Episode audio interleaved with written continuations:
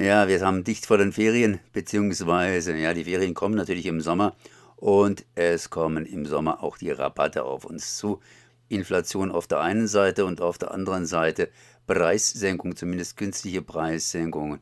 Und ich bin jetzt hier verbunden mit Martin Bachhofer, Geschäftsführer vom BUND Baden-Württemberg. Erstmal herzlich gegrüßt. Guten Tag.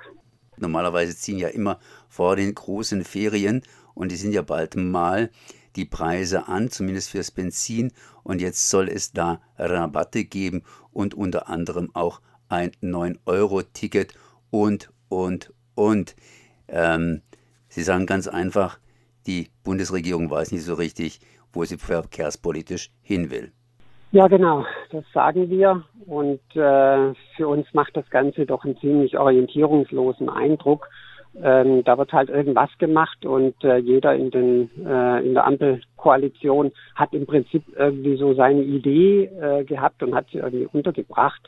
Ähm, was wir einfach vermissen, ist eine konsequente Orientierung am Klimaschutz. Gemacht wird irgendwie alles. Das 9-Euro-Ticket, das geht im Prinzip in die richtige Richtung.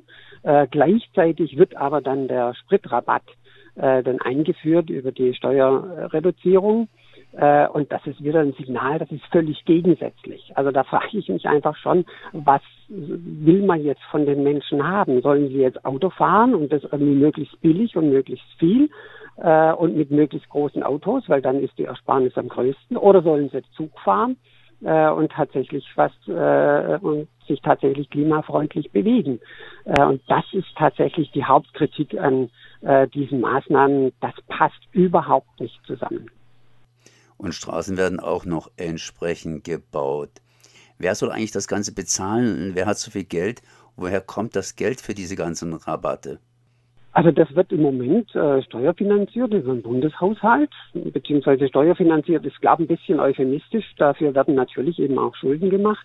Das ist aber nicht unser grundsätzliches Problem, sondern das Geld wird für die falschen Dinge ausgegeben. Äh, dieser Spritpreisrabatt äh, ist eine Subvention für ein Fortbewegungsmittel, äh, was klimaschädlich ist. Und deshalb äh, lehnen wir das in der Form ab. Äh, das bringt nichts äh, und ähm, unterstützt eigentlich die Falschen, nämlich die, die viel fahren, die, die die großen Autos haben. Und aus unserer Sicht müssen die Subventionen für klimaschädliche, klimaschädliches Verhalten, Verkehrsverhalten, da gehört noch ein paar andere Dinge mit dazu, die müssen abgeschafft werden und ersetzt werden durch Subventionen, die tatsächlich klimafreundliches Verhalten unterstützen. Das hieße dann zum Beispiel Umstieg auf, hm, ich wollte sagen E-Bikes, aber es gibt auch E-Autos und so weiter. Äh, also bei den E-Bikes haben wir gar kein Problem. Das äh, ist natürlich super. Bei den E-Autos, das ist natürlich so eine Sache. Ähm, das ist besser als ein Verbrenner, ähm, aber auch ein E-Auto braucht natürlich Energie. Die fahren ja nicht einfach so rum. Diese Energie muss irgendwo herkommen. Und da greift die Denke aus unserer Sicht ein bisschen kurz. Ähm, weil wir brauchen für diese E-Autos Strom. Diesen Strom müssen wir, wenn es klimafreundlich zugehen soll, aus den Erneuerbaren holen. Äh, diesen Strom brauchen wir aber auch noch für ganz viele andere Dinge. Insofern äh, ist es auch hier der Punkt, auch bei den E-Autos, dass wir unser Mobilitätsverhalten verändern, dass wir weniger mit dem Auto fahren, auch mit dem E-Auto äh, und mehr den ÖPNV benutzen und natürlich mehr das Fahrrad äh, oder dann auch zu Fuß gehen. Kann es auch daran liegen, dass die Differenz zwischen Mensch und Auto, das heißt die Gewichtsdifferenz beim E-Bike und beim Auto schlicht und ergreifend auseinanderklafft? Sie meinen das hohe Gewicht der äh, E-Autos? Genau, und das geringe Gewicht praktisch der E-Bikes im Vergleich zum menschlichen Körper, der da transportiert wird. Ja klar, ich meine, insofern ist das E-Bike natürlich unschlagbar äh, im Verhältnis zum E-Auto. Wenn wir uns da anschauen, was da auf den Straßen rumfährt, äh, dann sind das natürlich schon äh, sehr große und sehr schwere Autos. Man kann allerdings auch ein E-Auto nochmal anders gestalten. Also man muss das nicht machen wie die äh, deutschen Hersteller, die einfach da nochmal irgendwie ein paar hundert Kilo draufpacken äh, und äh, das dann als äh, umweltfreundliche Karosse bezeichnen.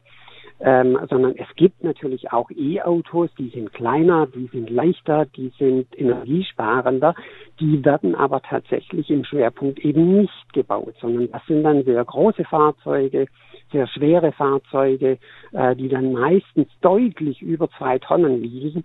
Äh, und das ist natürlich letztlich von der Effizienz her nicht vertretbar.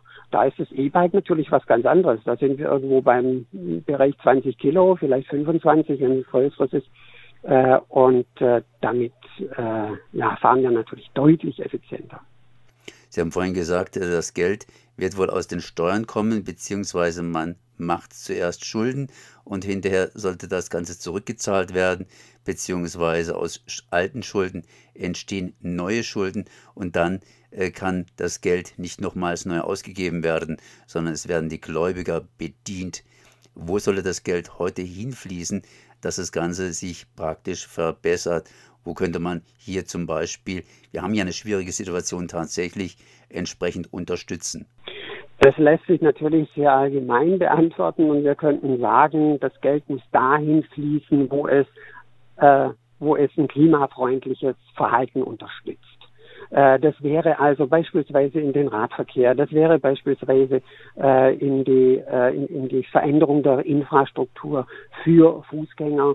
Ähm, das sind aber natürlich auch Fragen wie, wie heizen wir unsere Häuser? Und solche Dinge, die natürlich nochmal ein ganz anderes Gewicht auch entfalten.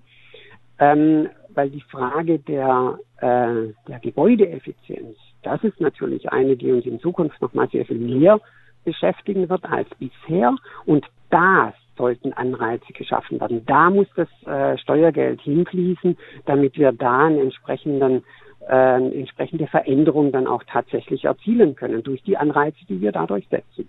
Wir reden ja heute viel über Klimaschutz, reden dummer zumindest. Aber was passiert tatsächlich? Im Verkehrsbereich habe ich gehört, äh, wird zwar auch viel geredet, aber der hat bis jetzt noch nichts dazu beigetragen oder kaum was dazu beigetragen, dass die CO2-Belastung sich absenkt. Stimmt das so? Das ist tatsächlich unsere Erkenntnis, dass der Verkehrssektor bislang zu den Zielen der Einsparung von CO2 mehr oder weniger nicht beiträgt. Das bedeutet, da erfolgt eben keine Reduzierung des CO2-Ausstoßes. Wir sehen das einfach in der Zunahme, nach wie vor in der Zunahme des Verkehrs äh, und die Elektroautos haben da noch nicht die äh, emissionsmindernde Wirkung. Äh, insofern ist der Verkehr tatsächlich aus unserer Sicht wirklich das Problemkind des Klimaschutzes, weil da aktuell kein Beitrag für die CO2-Reduzierung erfolgt. Wenn die E-Autos kommen, dann nehmen sie ja anderen Bereichen praktisch den Strom weg, beziehungsweise der Strom, die Stromerzeugung müsste geradezu explodieren und äh, das wäre natürlich dann wiederum sehr viel Investitionen und so viel Dächer hat Deutschland wohl dann auch irgendwann nicht. Kann, kann, äh, kann das überhaupt gut laufen? Ja, natürlich kann es gut laufen. Ähm, wir brauchen, glaube ich, das ist eine sehr grundsätzliche Idee, eine Reduzierung unseres Konsums, also auch eine Reduzierung des Autoverkehrs. Wir sprechen da von einem suffizienten äh, Lebensstil, also das ist nicht einfach nur dieses sich selber kasteien und das Verzichten und so weiter, sondern tatsächlich die Idee, ein besseres Leben zu haben, dadurch, dass wir eben nicht so viel konsumieren, äh, dass wir unsere Ansprüche reduzieren, dann kann es was werden. Also wir haben durchaus eine Chance, äh, diese Energiewende wirklich äh, gut hinzukriegen, klimaneutral zu werden. Allerdings können wir mit unserem Lebensstil nicht einfach so weitermachen, wie wir das bisher tun. Wir müssen da an unserem Verhalten einiges verändern. Jetzt nochmal zurückzukommen auf das ursprüngliche, das heißt diesen Tankrabatt. Gibt es da irgendwelche Alternativen? Ich meine, Deutschland hinkt ja bei einigen Sachen hinterher, wohl auch bei dieser Idee. Was hat denn das Ausland gemacht, beziehungsweise gibt es generell bessere, bessere Ideen, um kurzfristig hier einzugreifen? Also es gibt ja die Idee von äh, dem baden-württembergischen Verkehrsminister Hermann, der sagt, äh, wir brauchen ein Mobilitätsgeld für einkommensschwache äh, Familien, für einkommensschwache Menschen. Ähm, das hätte eine deutlich bessere lenkende Wirkung. Äh, und dann sind da natürlich die Vorschläge, die, ich glaube, schon seit Jahrzehnten in der Diskussion sind. Äh, und das ist die Frage des Tempolimits. Äh, oder was wir uns auch vorstellen könnten, das wäre die, das wären autofreie Sonntage, dass man einfach sagt, an diesen Tagen wird nicht gefahren. Dadurch habe ich eine erhebliche Reduzierung des, des Energieverbrauchs äh, sowohl durchs Tempolimit wie auch durch autofreie Sonntage. Äh, und die Bürger und Bürgerinnen werden dadurch natürlich eben auch entlastet. Äh, also da gibt es einfach schon ein paar Ideen, äh, wo wir sagen, da kann man das irgendwie nochmal sehr viel besser äh, sehr viel besser anlegen. Die Umwandlung zum Beispiel der Pendlerpauschale in eine Pendlerzulage und solche Dinge. Nun haben wir den Bund, wir haben das Land, Sie haben gerade gesagt, hier Hermann und damit Baden-Württemberg, damit Grüne genannt. Die Grünen sind ja hier in Baden-Württemberg stark. Warum ist der Verkehrsminister nicht stark und könnte hier einen gewissen Sonderweg gehen oder geht es überhaupt nicht? Da ist tatsächlich so, dass äh, das Bundesrecht äh, gerade im Bereich Verkehr doch eine sehr starke Stellung hat. Äh, den Ländern sind da an ganz vielen Stellen einfach die Hände gebunden. Sie hatten neulich äh, das Thema Verkehrslärm beziehungsweise das Thema äh, Temporeduzierung äh, in den Städten, Tempo 30 innerorts. Ähm, da ist es einfach so, da gibt es eine Bundesregelung, die solche äh, Temporeduzierungen einfach unglaublich schwierig und aufwendig macht. Das kann man nicht einfach so machen. Und da ist tatsächlich das zentrale Problem, äh, sind die Bundesregelungen. Können Sie noch ein kurzes Fazit sagen? Unser Fazit ist, dass die Maßnahmen, die die Bundesregierung jetzt ergriffen hat, um die Bürger und Bürgerinnen zu entlasten, äh, sehr heterogen sind. Die wirken orientierungslos. Und äh, wir lehnen insbesondere den äh, Tankrabatt rundheraus ab. Das 9-Euro-Ticket ist im Grundsatz eine gute Idee. Das sollte man weiterverfolgen, allerdings genau beobachten, wie funktioniert das und was brauchen wir noch an Struktur, damit dieser ÖPNV dann besser funktioniert so Martin Bachhofer, Geschäftsführer des BUNDs in Baden-Württemberg. Ich danke mal für dieses Gespräch. Bitte schön, gerne. Auf Wiederhören.